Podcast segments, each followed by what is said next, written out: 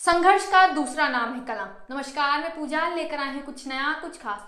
दोस्तों, जब बात आती है संघर्ष जब बात आती है जीवन में सफलता पाने की, तब बात आती है एक ऐसी शख्सियत को जानने की, जिसके जीवन का संघर्ष कम नहीं रहा। जीवन में आर्थिक परिस्थितियाँ भले कमज़ोर रही, लेकिन मजबूती थी उसके सपनों की। मजबूती थी उसके हौसलों की, जिसने उसे आज मिसाइल मैन बनाया। एक झोपड़ी से लेकर राष्ट्रपति भवन तक के जाने का सफ़र हमें दूर से देखने पर बड़ा सुहाना लगता है, पर वो व्यक्ति ही जानता है कि उसने उसके लिए कितना परिश्रम किया। अनेक असफलता के बावजूद सफलता को पाने का कोशिश किया। उसने नहीं सोचा कि वो हारेगा। उसने जीतने का प्रयास किया। परिवार में होती गई लगातार चार मौतों ने जहाँ उसे बहुत कमज़ोर कर दिया, उसे हरा दिया, उसे लगने लगा वो कैसे करेगा, उसके बावजूद उसने अपने जीवन में प्रतिबद्धता का गुण नहीं छोड़ा। वो लगातार चलता गया। वो आगे बढ़ता गया।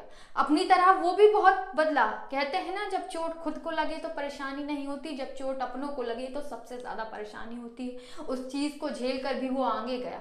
वो बढ़ता गया, वो कलाम था जिसने सपनों की उड़ान भरी। जिसने हर उस व्यक्ति को बताया कि जीवन में आर्थिक परिस्थितियाँ कमज़ोर हैं, जीवन में सपने ये नहीं कि मत देखना, तुम सपने देखना पर याद रखना, ये दुनिया है।